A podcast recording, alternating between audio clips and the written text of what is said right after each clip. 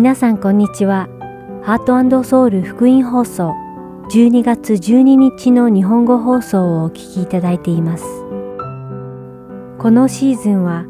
聖書を一緒に読みましょう。アリゾナ・フィニックス JIBC ヤソ牧師によるグランドキャニオンの彼方から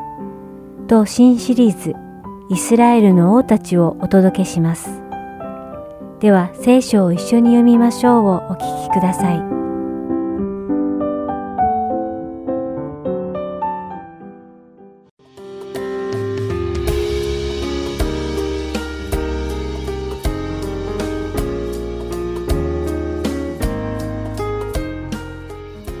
皆さんこんにちは。聖書を一緒に読みましょうのお時間です。お相手はダイヤモンド優子がお送りします。先週一緒にお読みした聖書箇所には、使徒パウロと他の数人の囚人たちがユリアスという親衛隊の百人隊長に連れられ、ローマに船で向かったことが書かれていました。しかし、風のために船の進みは遅く、やっと良い町に着いたとき、使徒パウロは百人隊長と船旅のプロである船乗りたちに、今回の航海は生命にも危害を及ぼすほどの多大な損害を与えるということを警告しましたが、百人隊長はパウロの言葉ではなく、船員や船長の言葉を信用し、航海を続けてしまいました。そして案の定、パウロの警告通り、パウロ一行の船は、ユーラクロンという暴風に巻き込まれてしまい、何日間も続く荒波の中で彼らは生きるために船具や積み荷まで捨てました。それでも暴風に激しく翻弄され、そしてもう最後の望みも絶たれようとしていた時に、使徒パウロは自分の忠告さえ聞き入れていれば、このような危害や損失を受けなかっただろうけど、船を失うだけで命を失うものはない、と皆を励ますのです。ではこの時、使徒パウロのこの言葉を聞いた人たちは、どのような行動をとるのでしょうか。百人隊長や兵士たちは、依然として船乗りの言葉に従うのでしょうか。それともパウロの言葉を信じるのでしょうか？今日皆さんと一緒にお読みする使徒の働き27章27節から44節では、徐々に変化していく百人隊長や兵士たちの姿が書かれています。パウロの励ましの後、夜になって船はどこかの陸地に近づいたように感じました。すると、このままでは暗礁に乗り上げるのではと心配した船員たちは、人々を船に置いたまま自分たちだけ逃げるために小舟を海に下ろしたのです。その時、使徒パウロは百人隊長と兵士たちに、あの人たちが船に留まっていなければ、あなた方も助かりません、と助言をします。すると兵士たちは直ちに使徒パウロの言葉に従い、小舟の網を断ち切って、船員たちが逃げないよう防ぎました。なんと以前は、船員の言葉を重んじていた兵士たちが、今では使徒パウロの言葉を信じるように変えられたのです。そしてこのような兵士たちに対して使徒パウロはこう励まします。ですから私はあなた方に食事を進めます。これであなた方は助かることになるのです。あなた方の頭から髪一筋も失われることはありません。そしてパウロは皆の前で神様に感謝を捧げた後、パンを裂いて食事を取り始め、そこで一同も元気づけられ、皆がパウロと共に食事をとりました。このパウロの姿勢こそ、クリスチャンが手本にすべき姿なのです。いつでもどこでも真理を大胆に話すのです。最初は真理は人々に受け入れられないかもしれません。しかし、徐々に人々はわかるようになるのです。時が来れば、私たちクリスチャンが話す福音こそが真理であり、事実であるということに気づくのです。そしてその時やっと彼らは真理を信じるのです。皆さんはいかがですか？使徒パウロのようにどんな時でも真理の言葉を話すことができるでしょうか？周りの人が皆さんの言うことに耳を傾けなくても諦めずに忍耐強く真理の言葉を伝え続けてほしいのです。そうすればいつか今は信じないかもしれない人が皆さんの話していたことが真理だということに気づいて神様に立ち返ることができるかもしれないからです。諦めずに忍耐強く福音を伝え続けていく皆さんであることをお祈りします。それでは、使徒の働き27章27節から44節をお読みして、今日の聖書を一緒に読みましょう終わりたいと思います。14日目の夜になって、私たちがアドリア海を漂っていると、真夜中頃、水夫たちはどこかの陸地に近づいたように感じた。水の深さを測ってみると40メートルほどであることが分かった。少し進んでまた測ると30メートルほどであった。どこかで暗礁に乗り上げはしないかと心配して、友から4つの怒りを投げ下ろし、夜の明けるのを待った。ところが、水夫たちは船から逃げ出そうとして、へさきから怒りを下ろすように見せかけて、小舟を海に下ろしていたので、パウロは百人隊長や兵士たちに、あの人たちが船にとどまっていなければ、あなた方も助かりません。と言った。そこで兵士たちは小舟の綱を断ち切って、そのまま流れ去るのに任せた。ついに夜の明けかけた頃、パウロは一同に食事をとることを勧めて、こう言った。あなた方は町に待って今日まで何も食べずに過ごして14日になります。ですから私はあなた方に食事をとることを勧めます。これであなた方は助かることになるのです。あなた方の頭から髪一筋も失われることはありません。こう言って彼はパンを取り、一同の前で神に感謝を捧げてからそれを裂いて食べ始めた。そこで一同も元気づけられ、皆が食事をとった。船にいた私たちは全部で276人であった。十分食べてから彼らは麦を海に投げ捨てて船を軽くした。夜が明けるとどこの陸地かわからないが砂浜のある入り江が目に留まったのでできればそこに船を乗り入れようということになった。怒りを切って海に捨て、同時に舵綱を解き、風に前の方を上げて砂浜に向かって進んでいった。ところが、潮流の流れ合う浅瀬に乗り上げて、船を座礁させてしまった。へさきはめり込んで動かなくなり、友は激しい波に打たれて破れ始めた。兵士たちは囚人たちが誰も泳いで逃げないように殺してしまおうと相談した。しかし百人隊長はパウロをあくまでも助けようと思ってその計画を抑え、泳げる者がまず海に飛び込んで陸に上がるように、それから残りの者は板切れやその他の船にある者に捕まっていくように命じた。こうして彼らは皆無事に陸に上がった。今日も聖書を一緒に読みましょうにお付き合いいただきありがとうございました。お相手はダイヤモンド優子でした。それではまた来週お会いしましょう。さようなら。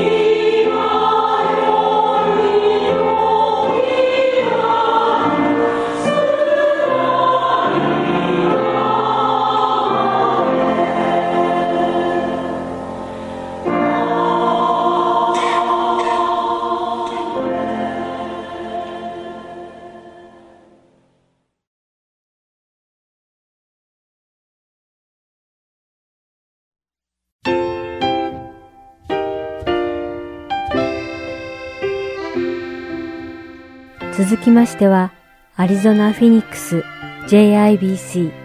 ヤソ牧師によるグランドキャニオンの彼方からをお聞きください。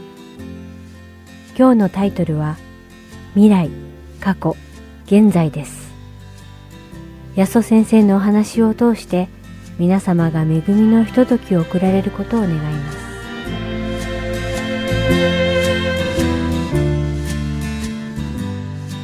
えー、今日のタイトルはですね未来過去現在というタイトルですなんで過去現在未来じゃないのかというふうに思われる方いらっしゃると思うんですが、えー、これはですね、まあ、今日今から話す話の流れが実は3つのポイントで話すんですけどそのポイントがこのまま出ておりまして、えー、聖書をですね4枚にちょっとですねオープニングでこういう話をしたいと思うんですけども、まあ、今秋になりましたね、まあ、秋というとですねえー、日本ではスポーツの秋というふうに言われますね。または読書の秋とも言われます。または、えー、食欲の秋とも言われますね。まアリゾナに来るとですね、ちょっとその辺のムードが分かんなくなってきました。というのは、今でもですね、日中は100度ぐらいありますからね。まあ、日本でですね、食欲の秋ってやっぱ涼しくなってきて、みんなそろそろですね、えー、食べたくなる、食欲も湧いてくる時期だというのもあると思うんですが、秋の食べ物といいますとですね、えー、栗ご飯というのがありましてですね、あの、日本でいる方はですね、秋になると、あ、栗ご飯の季節かななんて考えたりします。または、松茸ご飯って知ってます？松茸。この松茸というのはですね、日本で食べるならものすごい高いんです。ですから私が日本に住んでた時はですね松茸ご飯食べれたのが1回か2回ほとんど日本で食べたことないです。ところがですね私がこのフェニックス来る前に住んでいたオレゴン州はですね松茸は山に行くと取れるんです。ですからですねオレゴン州でこんなにいっぱい松茸ご飯食べました。まあ食事というのはですね団らんの時であります。団らんつまりですね口が開けば心も開くという感じで他の人と一緒に食事をするということは本当に心の通うですね素晴らしい時になります。今日はあのねあのケラブ君のお友達の花ちゃん来てますけど私たちも今日はですね今朝ですねかなちゃん間違った。ごめんね。かなちゃんのねお友達のねいらっしゃいますけど本当に彼女のね働いてるねあの仕事場の前に今日もね今私たち行きましたけどね。ねやっぱり本当に食事を食べるっていうことは本当に心も開いて嬉しい楽しい時です。今日の話はイエス様が食事をしていた時の話であります。まあ実はですねイエス様が十字架でつけられるつまりその前の最後の食事の場面それが今日の場面であります。では聖書ですねルカの福音書の22章の14節を開いていただきたいと思います。さて時間になってイエスは食卓に疲れ人たちもイエスと一緒に席に着いた。イエスは言われた。私は苦しみを受ける前にあなた方と一緒にこの杉越の食事をすることをどんなに望んでいたことか。イエスは杯を取り感謝を下げてのち言われた。これを取って互いに分けて飲みなさい。18節。あなた方に言いますが今から神の国が来るまで私はもはやブドウの実で作ったものを食べることはありません。はい。ここでですね、最初に、まあ、未来ということですけど、ナンバーワンのポイントですけども、主の晩餐とは、つまり今の読んでる歌詞ですけど、主の晩餐、食事をするときとは、将来を期待させるときだということが最初のポイントです。まあ、聖書というのはですね、最初から最後まで読むときにその流れがよくわかるわけですね。ですから少しずつでもですね、聖書をこう読み続けていくならば、何が言いたいかということの全体の意味が分かってくるようになります。特にですね、聖書の前の方、つまり旧約聖書の方でですね、神様はイスラエルの民族を神の民として選んだというふうに書いてあります。なんでイスラエルなのかなと私も実は思ったことあります。ななんで日本人選ばなかったのかなとかいろいろこう考えたり。しかしまあ神様がね、そのように決めたということは私も文句言えないので、あ、その通りですねとこう言うしかないんですけども、まあその代表の一人、モーセにですね、神様はこのようにおっしゃいました。新明記の28章の一節もしあなたがあなたの神、主の御声によく聞き従い、私が今日あなた方に命じる主のすべての命令を守り行うなら、あなたの神主はすべての国々の上にあなたを高く上げよう。はい、ここでですね、少しポーズして説明したいんですけど、本当に神様がイスラエルの人たちよく聞いてください。神様のおっしゃることに従うならば、あなたたちはすごい祝福を受けますよとここで約束したわけですね。では、聞かなかったらどうなるのかというふうに皆さんも思うと思うんですけど、はい、今度ですね、28の15ですけど、もしあなたがあなたの神、主の御声に聞き従わず、私が今日命じる主のすべての命令と掟とを守り行わないなら、次のすべての呪いがあなた方に臨み、あなた方は、あなたは呪われる。はい。その中でいっぱい書いてあるんですけど、最後の63に飛んでいきますけど、63節で、あなた方は、あなたが入っていって所有しようとしている力引き抜かれる。つまり、今のところまとめますと、イスラエルが神に従うならば祝福があります。しかし、従わないならば、約束の力を追い出されるとこのように言ってます。まあ、これがですね、聖書の旧約聖書の一つのですね、まあ、神様の約束がここに書いてあるわけですけど、これが一体どうなったかというのは、世界の歴史を見ると実はわかるわけです。つまり、この祝福と呪いが繰り返しですね、イスラエルの人たちの中に起こってきたということを歴史を通して見ることができます。モーセの後の後継者のヨシュアの時代にですね、約束の地にイスラエルの人たちが住むようになりました。まあ今ですね、引きさんがね、今日特別ため本当にあの歌ってくださってありがとうございましたけども、まあエジプトという話がありましたが、つまりエジプトで奴隷だったのがですね、解放されて、ま、約束の土地にヨシアのリードで入ったということでありますね。そしてですね、そのイスラエルの国はですね、歴史を見ますと、ダビデ王、そしてソロモン王の時代でですね、大きなです国になっていったわけです。しかし、そのソロモンの子孫で残念ながら神に背き始めてしまいました。そして約束の地から追い出されるという出来事は、これ歴史上の出来事ですけども起こりました。今私たちが読んでるルカの福音書のです、22節にもありましたように、その時代にはイスラエルの人たちがまたあの土地、約束の土地に戻ってきているわけですね。つまりイエス様の時代は、ようやくですね、約束の土地に戻ってきて、そこに住むことができるようになってきたわけです。しかし、これ、礼拝のですね、メッセージを聞いてる方分かると思うんですけども、戻ってきたといっても完全には戻ってきてなかったんです、当時はですね。つまり、ローマ帝国の支配に、今日はなんか歴史の授業だと思わってるかもしれませんけど、まあちょっともうちょっと我慢してくださいね。ローマ帝国の支配の中で支配されながら、そこに細々と住んでいたという感じになっているわけですね。まあ、そしてですね、ここで人々がイエス様を本当に受け入れて神様についていくならばさっき言った祝福が来るはずだったんですしかし、まあ、皆さんもう歴史が進んでしまってるから分かると思うんですけどもイスラエルの人たちはイエス様を受け入れなかったわけですねそしてイエス様を十字架で殺してしまうということが起こりました、まあ、その結果これも歴史的な事実ですけども紀元70年にローマ帝国の手によってあのエルサレムの町は完全にですね潰されてしまったわけですね。しかし神様の約束旧約聖書に書いてあった約束は変わらなかったわけです。1948年ですから、まあ、つい最近になりますけどもイスラエルの国がもう一度ですねあのところにできたわけですね、まあ、このように神に従うならば祝福従わないなら追い出されるというこの歴史がずっと繰り返しながら今に差し掛かっているわけです。なぜこんなですね歴史の話をしたかというとですね今日この話を聞いている方の中では聖書を信じてない方もいらっしゃるかもしれません。ですからですねあ宗教の一つでしょう他のいろんな宗教の一つでキリスト教もあるだけでしょうと思うかもしれませんが今話したようにもし聖書が本当ならば神様がやると言ったら本当になるということをですねぜひ歴史と対比しながら見ていただきたいと思ってこの話をしているわけです。さてイエス様の時代にもちょっと実は今の時代と似てるんですけどイエス様の時代も完全にはですねまあ神様の支配の中にあったわけではなかったわけです。まあ言い方を変えるならば神の国が完全に来ているとは状況ではない。イエス様の時代もそうだったかもしれませんが今現在2020年もそうであります。というのは世界にはまだ争いがあります。犯罪があります。私たちは病気になってしまいます。また地震や災害が起こっているわけです。しかしそうしたものが全くない完全な神の国が訪れる時が来ると聖書は約束しております。それはですね黙示録の1章7節にこう書いてあります。見よ彼が雲に乗って来られる。そして21章後ろの方に飛びますけども黙示録の21章の3節神ご自身が彼らと共におられて彼らの目の涙をすっかり拭い去ってくださる。はい。まあこれはあの黙示録という聖書の一番後ろの方の書物をですねちょっとまとめてコンパクトにしてこの 1, 画面にしてしまいましたけども。つまり神様の国が完全に来るならばどうなるかというとここに書いてあるわけですね。彼と言われる存在つまりキリストがもう一回来るよとこう言ってます。そうなるならどうなりますか？彼らの目の涙をすっかり拭い去ってくださると言っています。つまりですね私たちが本当にですねもう痛みとか苦しみとか人間関係とか病とかまた体の痛みとかいろんなことがなくなってしまう。そんな時が来ると聖書は約束しております。過去にそのイスラエルの歴史を見て神様が働いたのを見たように必ずそういう時が来ると聖書は約束しているわけですね。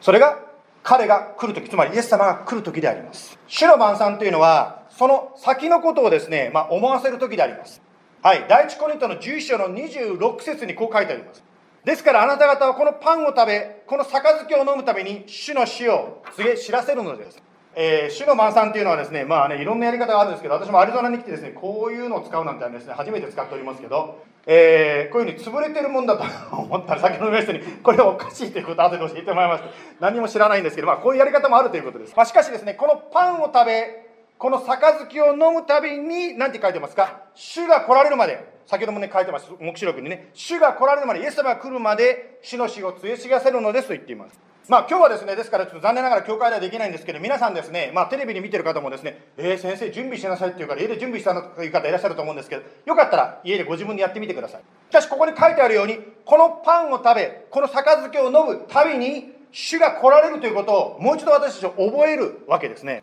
主が来られるまでと書いてますから、いずれはこの主の晩餐をしない時が来ますもう終わっちゃう時が来ますですから来られる時まで私たちは主の晩餐を取りながら将来の本当の平安本当の喜び祝福の来る時が来るのを待つ楽しみに待つわけ。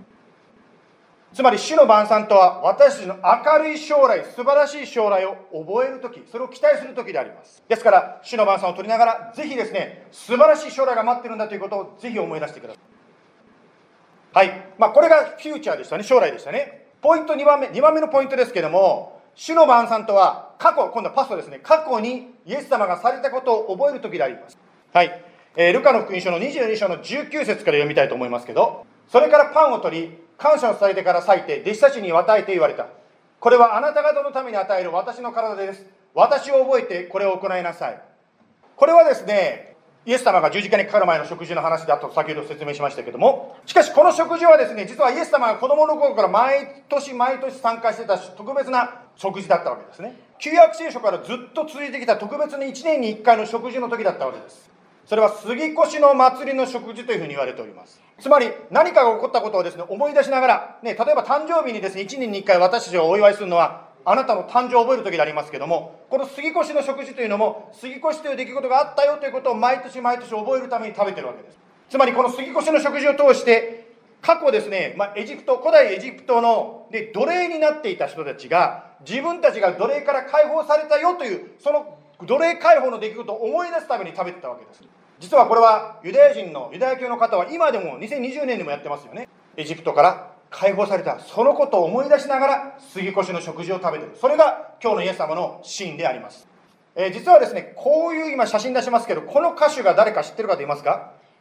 もう名前がね出てるので答えはバレてますけどね楽霊という歌手ですね。彼は、ね、手が挙がってますけどえグラミー賞をですね受賞したあ、ね、あのシンガークリスチャンシンガーですね。まあ、ラップミュージックでですね結構ねあの人気のある方でございます。彼はですね、まあ、すごく人気も出たしすごく世界中にですね名が秀でた方なんですけど実は彼が試練にあったんです。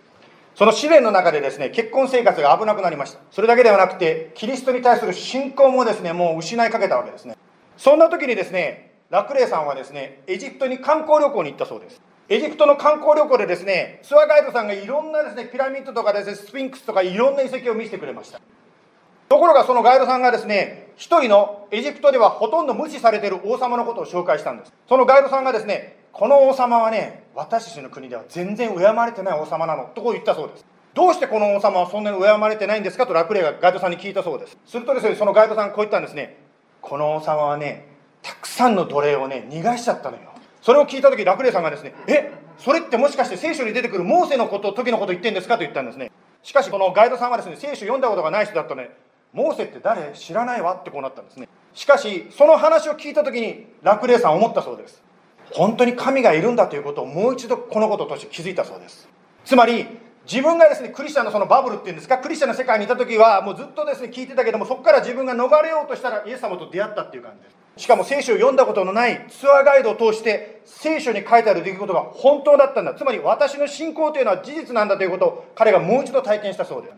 そして彼の信仰が立ち直りました。そして夫婦関係も立ち直ることができたそうで。す聖書はですね私たちは皆奴隷つまり罪の奴隷だと言っています。私たちは罪に縛られていた奴隷だったけどもイエス様がその状況から私たちを解放してくれる。そのためにイエス様が十字架にかかって私たちの身代わりとなって罪の重荷を背負って死んでくださったわけです。そのことを信じるときに私は奴隷から解放されるわけです。つまり主の晩餐をするということは、私たちが過去の罪から解放された、奴隷から解放されたことを覚える時であります。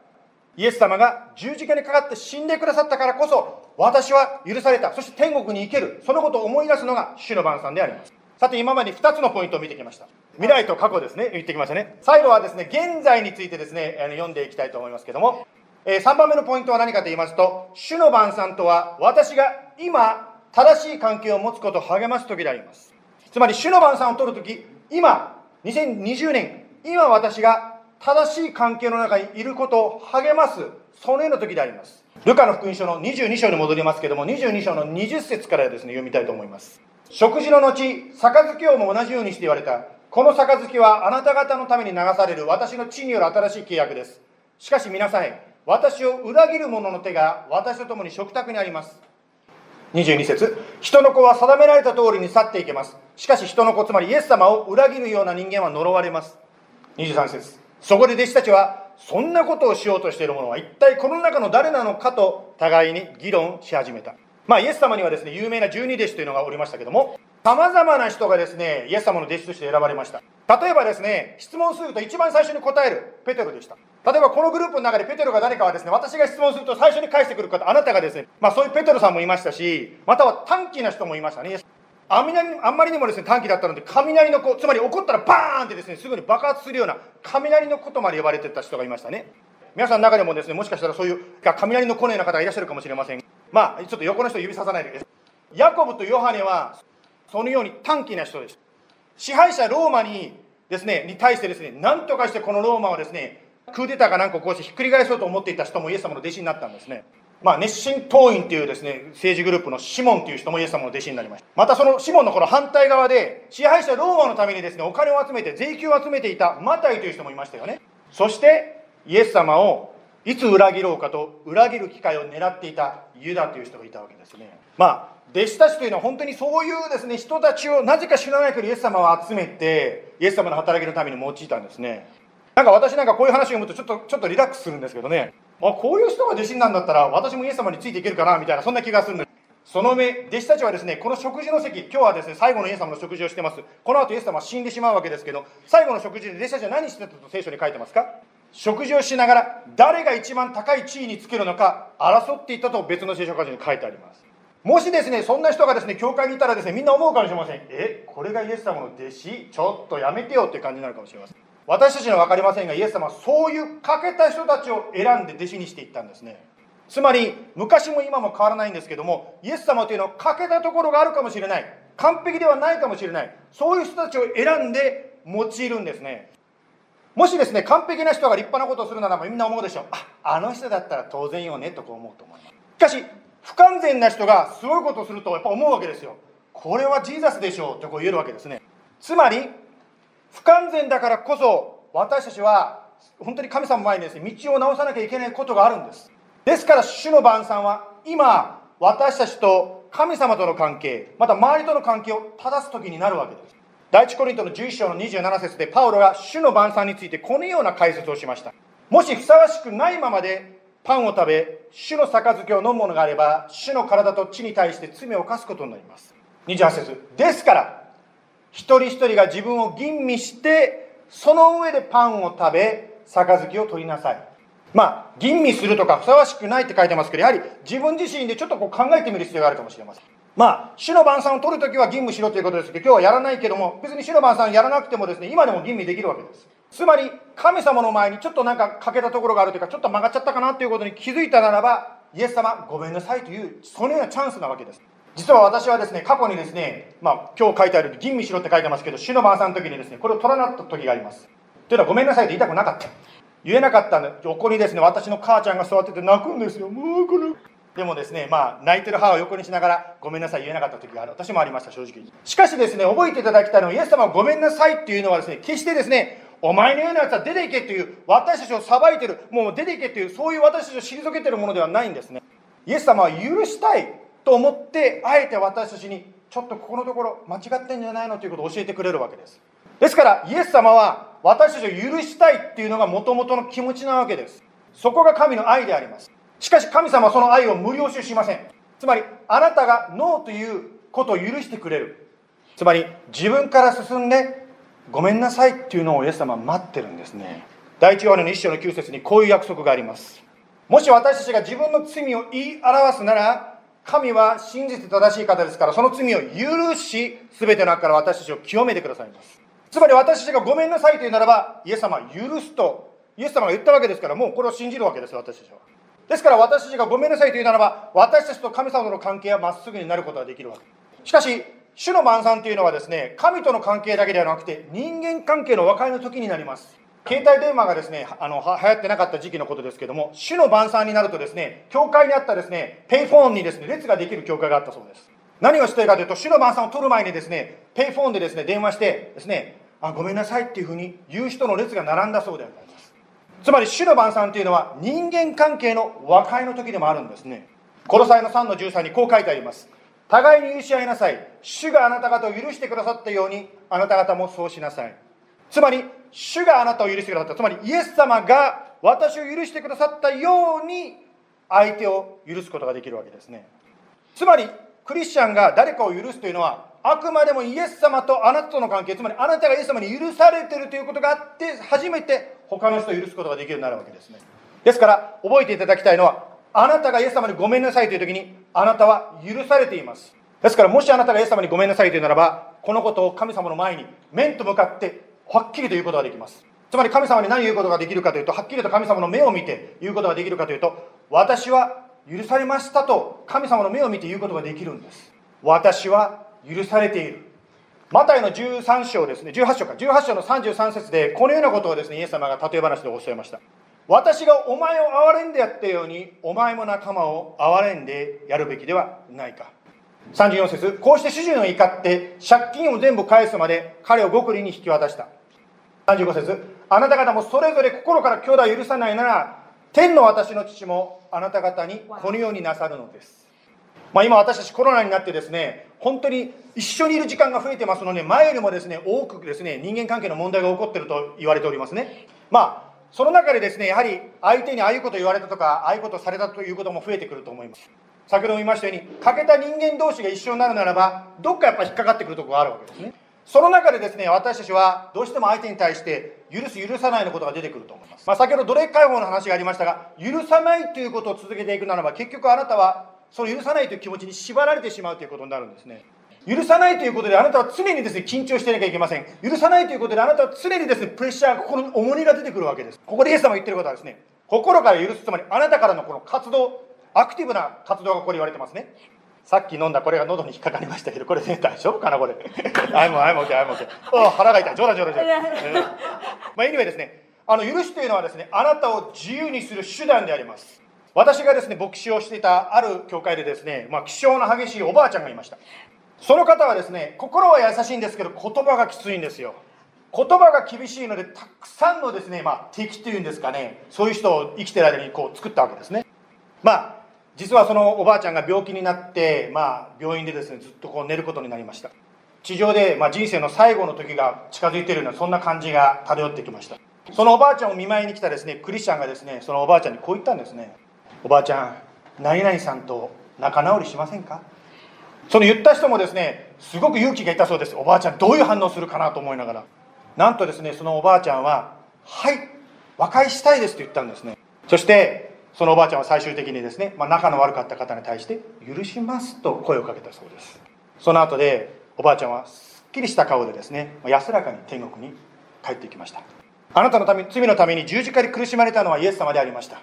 このイエス様の苦しみあなたに対する私に対する苦しみが分かれば分かるほど私たちは他人を許せる人に変わっていきます。ですからもしあなたがですね誰かに対して怒りを覚えたら許さなきゃいけないという状況になったらぜひ思い出していただきたいと思います。私はもっと大きな罪をイエス様によって許していただいたんだということを思い出してください。主の晩餐は今私たちがイエス様との関係そして人間関係の中で正しい関係を戻すそれのことを励ます時であります。レッツプレイお祈りしましょ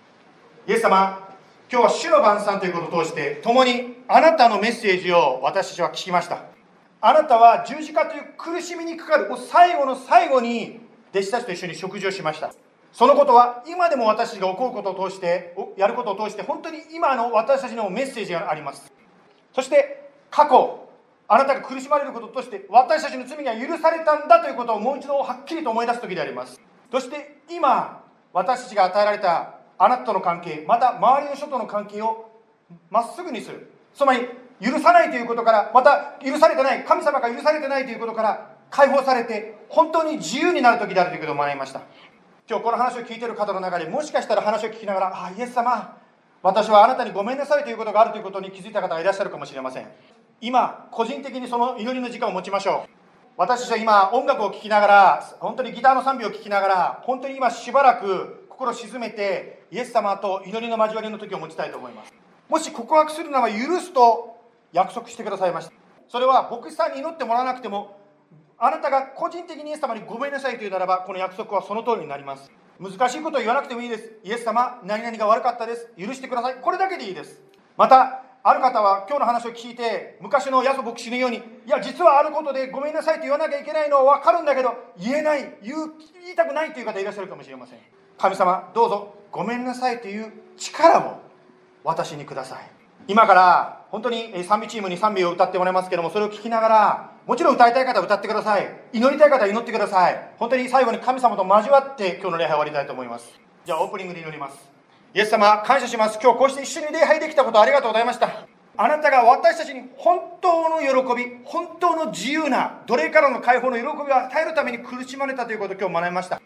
私たちが今こうしてイエス様に祈ったりやってることはなんか宗教的儀式なまた一部のある特定の宗教の何かやってることではないということつまり事実であるということ歴史的にも分かる事実であるということを学びました。どうぞ神様今賛美をしながら本当にあなたの前に祈りたいです。罪があるなら教えてください。あなたにごめんなさいと言わせてください。そのことを通してあなたは私たちを許し解放してくださいます。自由をくださいます。喜びをくださいます。あなたが約束された通り第一ヨハネの1の9にあるように全ての悪から私たちを清めてくださるという約束ありがとうございます。どうぞ私たちが清められるその喜びを今日この場で体験できますように助けてください。今週1週間お一人一人の上に主の豊かな祝福がありますイエス様の名前によって祈ります。アメ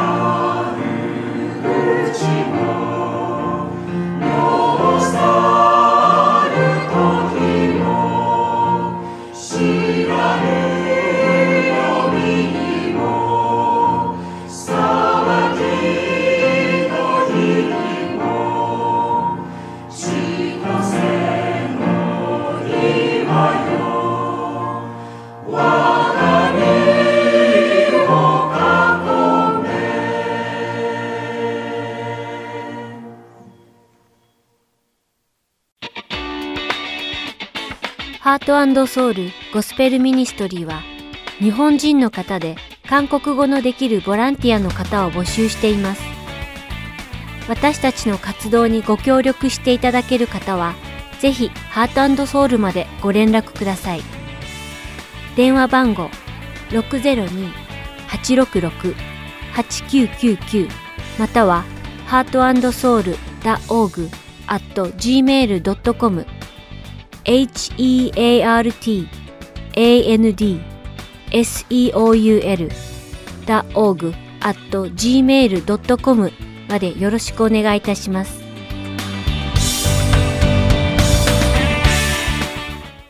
では、イスラエルの王たちをお聞きください。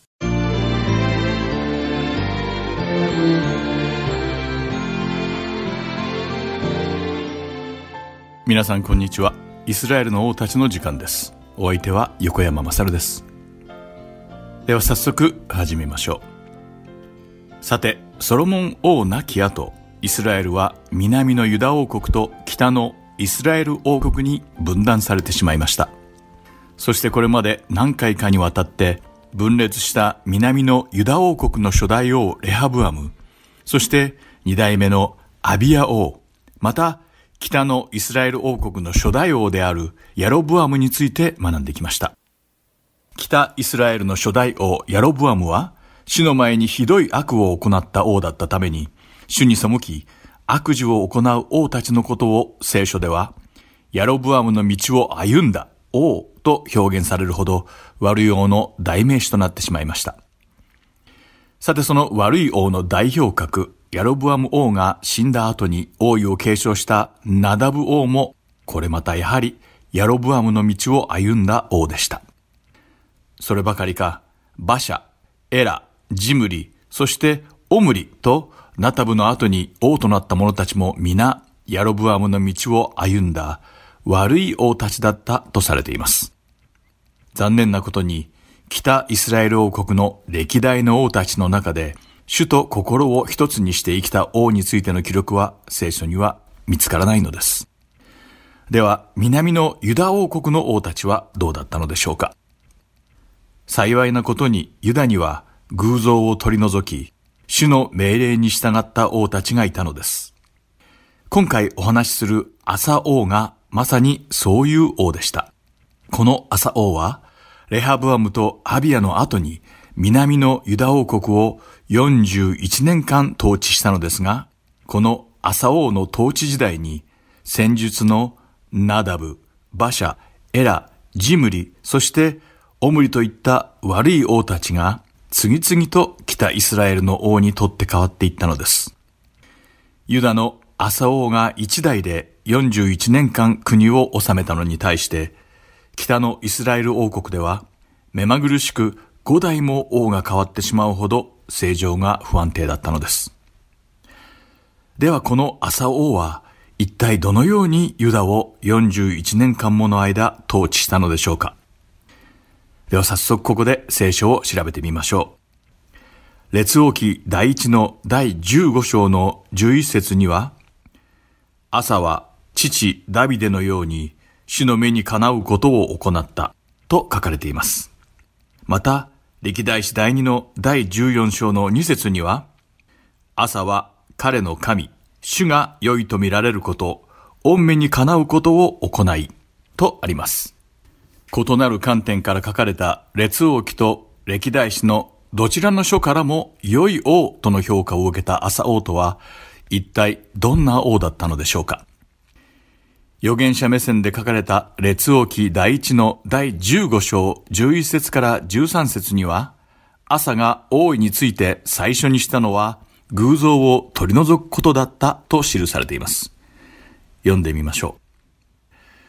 朝は父ダビデのように主の目にかなうことを行った。彼は神殿断章を国から追放し、先祖たちが作った偶像をことごとく取り除いた。彼はまた、彼の母マーカがアシェラのために憎むべき像を作ったので、彼女を王母の位から退けた。朝はその憎むべき像を切り倒し、これをキデロン川で焼いた。とあります。一方、祭祀の観点から書かれた歴代史でもやはり朝が偶像を取り除いて民に主を求めさせ、ユダを改革する様子が書かれています。歴代史第2の第14章2節から5節を読んでみましょう。そこには、朝は彼の神、主が良いと見られること、御目にかなうことを行い、異教の祭壇と高きところを取り除き、柱を砕き、アシェラ像を打ち壊した。それからユダに命じて、彼らの父祖の神、主を求めさせ、その立法と命令を行わせた。さらに彼はユダのすべての町々から高きところと河の台を取り除いた。こうして国は彼の前に平安を保ったと書かれています。朝は王たる自身のみならず、ユダに住むすべての民が主を求め、主の立法と命令に従うようにさせたのです。続く歴代史第2の第14章6節では、彼はユダに防備の町々を築いた。当時数年の間、その地は平安を保ち、主が彼に安息を与えられたので、彼に戦いを挑む者はなかったからである、とあります。さらに、第14章1節には、アビアは彼の先祖たちと共に眠り、人々は彼をダビデの町に葬った。彼の子、アサが代わって王となった。彼の時代には、この地は10年の間平安を保った、と書かれています。主が与えてくださった平安を享受しながら、朝王は、ユダの地に防備の町々を築いて行きました。そしてその周りに城壁を巡らし、櫓を建て、門を作り、勘抜きをつけました。また、朝王を率いる軍隊には、ユダ族の大盾と槍を使う兵が30万人、そしてベニヤ民族の盾を構えて弓を引く兵士が28万人もいたと書かれています。先代王の父アビアの軍勢が40万だったので、朝王はさらにそれから18万もの兵士を増やしたことになります。さて、朝が王に即位した10年目に戦争が起きました。クシュ人ゼラフが100万の軍勢と300台の戦車を率いてユダに戦いを挑み、マレシャに攻め入ってきたのです。聖書学者たちは、このクシュ人ゼラフは、エジプトのオーソルコン王の運隊を指揮していたクシュ出身の大将だったのではないかと推測しています。また、マレシャとは、レハブアムが要塞として築いたヘブルとガザの間にあったユダにとって軍事的に重要な町でした。ゼラフの軍勢が攻めてきた時、朝は彼を迎え撃つためにマレシャにあるサファテの谷に陣を敷きました。サファテの谷が一体どの辺りにあったのかは、現在でははっきりとはわかりませんが、マレシャの北側にあった谷の一つであろうと学者たちは推測しています。敵を迎え撃つ準備が整い、戦が始まる前に朝王はイスラエルの神、主に叫び求めました。歴代史第2の第14章の11節を読んでみましょう。そこには、朝はその神、主に叫び求めていった。主よ、力の強い者を助けるのも、力のない者を助けるのも、あなたにあっては変わりはありません。私たちの神、主よ、私たちを助けてください。私たちはあなたにより頼み、皆によってこの大軍に当たります。主よ、あなたは私たちの神です。人間に過ぎないものに、あなたに並ぶようなことはできないようにしてください。とあります。ゼラフの軍勢の数は、朝王軍の2倍もありました。軍隊の規模の差から考えると、この戦は朝には到底勝ち目があるものではありませんでした。しかし、この戦争が主の手の中にあること、また、劣勢のユダの軍勢を助けてくださる方は主しかいないということを朝王はよく知っていたのです。だからこそ朝王は主により頼み、主に助けを求めたのです。そして主は彼らの叫びに応えてくださったのです。歴代史第2の第14章の12節を読んでみましょう。そこには、主は朝の前とユダの前にクシュ人を打ち破られたので、クシュ人は逃げ去ったと書かれています。主が朝とユダの民の前でクシュ人たちを撃ったのです。そこで朝王を率いるユダの軍勢は、ゼラフたちをゲラルまで追い詰めました。そしてクシュ人は倒れ、生きているものはなかったと聖書に書かれています。主はクシュ人たちを主と朝の軍勢の前で打ち砕かれたのです。朝の軍隊は、ゼラフの軍隊を打ち負かしただけでなく、ゲラル周辺のすべての町々を攻め取り、非常に多くの戦利品を携えてエルサレムに戻りました。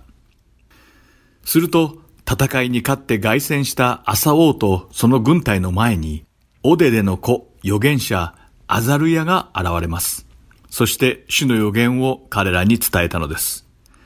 その内容は歴代史第2の第15章2節に書かれています。読んでみましょう。そこで彼は朝の前に出て行き、彼に言った。朝及びすべてユダとベニヤミンの人々よ。私の言うことを聞きなさい。あなた方が主と共にいる間は、主はあなた方と共におられます。もしあなた方がこの方を求めるなら、あなた方にご自身を示してくださいます。もしあなた方がこの方を捨て去るなら、この方はあなた方を捨ててしまわれます。とあります。この予言を聞いた朝王は、一体どんな反応を示したのでしょうか？歴代史第2の第15章8節には、朝はこれらの言葉と預言者オデデによって予言されたことを聞いたとき、奮い立って、ユダとベニヤミンの全地から、また彼がエフライムの産地で攻め取った町々から、忌むべきものを除いた。そして、主の玄関の前にあった主の祭壇を新しくした。と書かれています。このように主の御言葉に従って改善されたユダの様子を見て、北のイスラエルから南のユダに移住する人たちが増え始めました。イスラエルの神、主が朝王と共におられるのを見たからです。こうして朝王の知性第15年目の第3の月に彼らはエルサレムに集まったと聖書に記されています。そして朝王と民は共に主を求めることを誓ったのです。歴代史第2の第15章12節から15節を読んでみましょう。そこには、さらに彼らは心を尽くし、精神を尽くしてその父祖の神、主を求め、誰でもイスラエルの神、主に求めようとしない者は、小さなものも大きなものも、男も女も殺されるという契約を結んだ。それから彼らは大声を上げ、喜び叫び、ラッパと角笛を吹いて主に誓いを立てた。ユダの人々は皆その誓いを喜んだ。彼らは心を尽くして誓いを立て、ただ一筋に喜んで主を慕い求め、主は彼らにご自身を示されたからである。主は周囲の者から守って、彼らに安息を与えられたとあります。真実であられる神様の予言通りに、朝王と民とが心を尽くして誓いを立て、精神を尽くして主を求め、主と共に生きることを誓ったので、主は彼らにご自身を示され、安息を与えてくださったのです。さて、主から安息を与えられた朝王は、果たして最後まで平安な生涯を終えることができたのでしょうかこの続きはまた来週この時間にお話しします。今日もイスラエルの王たちにお付き合いいただきありがとうございました。それではまた来週お会いしましょう。お相手は横山まさるでした。さようなら。